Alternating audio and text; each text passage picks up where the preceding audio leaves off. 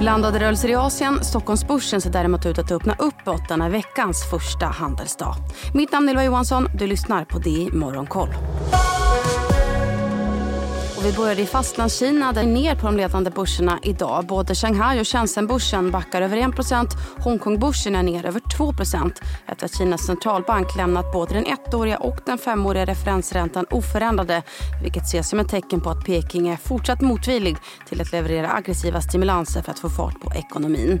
Beskedet tynger den krisande fastighetssektorn som backar på bred front men även techjättar som Tencent och Meituan backar rejält med nedgångar på över 2 respektive 5% Tokyobörsen lyfter dock över 1 idag och noterar återigen ny 34 års högsta. Samtidigt så inleds idag Bank of Japans två dagar långa policymöte som avslutas med räntebesked imorgon. Marknaden väntar sig att centralbanken kommer att avvakta med att höja räntan även denna gång. En bild som förstärktes av fredagens låga inflationsdata. Oljepriset backar runt en halv procent idag efter att OPEC-medlemmen Libyen meddelat att man kommer återstarta produktionen vid sitt största oljefält tre veckor efter att stoppet inleddes vilket överväger oron över konflikten runt Röda havet. Brentoljan kostar 78 dollar fatet.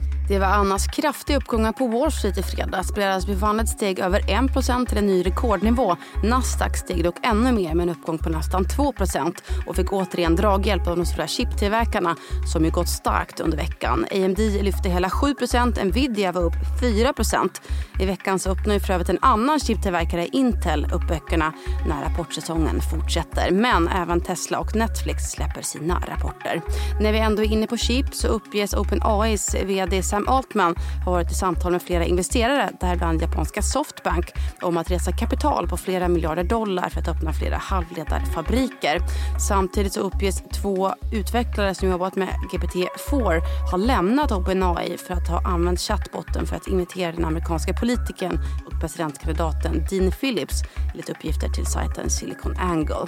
På tal om presidentkandidaterna så hoppar nu också Ron DeSantis av kampen om Vita huset och meddelar att han istället stödjer stödjer Donald Trump. Beskedet kommer kort inpå nästa primärval som äger rum i New Hampshire imorgon. Vi kan väl även nämna att Joe Biden också skrivit under lagen som möjliggör att man undviker nedstängning av statsapparaten fram till i mars. Till Sverige där franska spelbolaget Française des Jeux, FDJ, har lagt ett bud på Kindred på 130 kronor per aktie vilket motsvarar ett värde på totalt 2,6 miljarder euro. 27,9 procent av ägarna har åtagit sig att acceptera budet. Och så har investmentbolaget Ratos släppt preliminära siffror. Rörelseresultatet landade på 1,2 miljarder kronor och påverkades positivt av reversering av tidigare nedskrivningar innehavet i Aibel. Nettomsättningen landade på 7,9 miljarder kronor vilket är lägre än i fjol. Man höjer samtidigt utdelningen till 1,25 kronor per aktie. Samtidigt så har klimatkontrollbolaget Munters släppt preliminära siffror för det fjärde kvartalet till följd av bolagets it-leverantör Tieto Evry som drabbades av en så kallad ransomware-attack mellan fredag och lördag.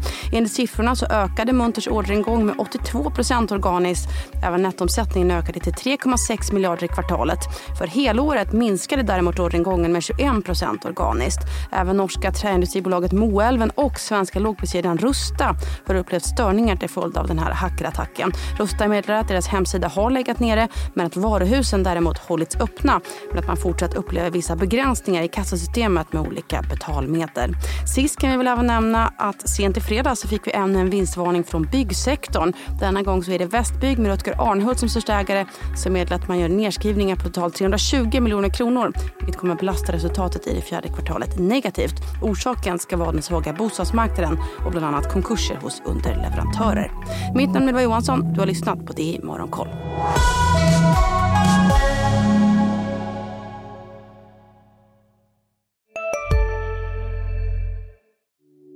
Hej, Ulf Kristersson här.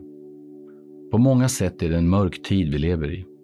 Men nu tar vi ett stort steg för att göra Sverige till en tryggare och säkrare plats. Sverige är nu medlem i Nato. En för alla, alla för en.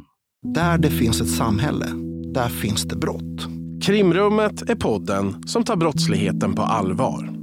Jag bjuder in landets ledande experter och tar upp aktuella rättegångsfall för att begripliggöra den kriminalitet som kryper allt närmare. Du, alltså, du kan knäcka ett eller några gäng, men det kommer komma nya och så kan vi knäcka dem sen. Men att du ska knäcka allt forever, det kommer aldrig ske. Det är infinite gain. Lyssna på Krimrummet, en podd från Expressen med mig Kim Malmgren.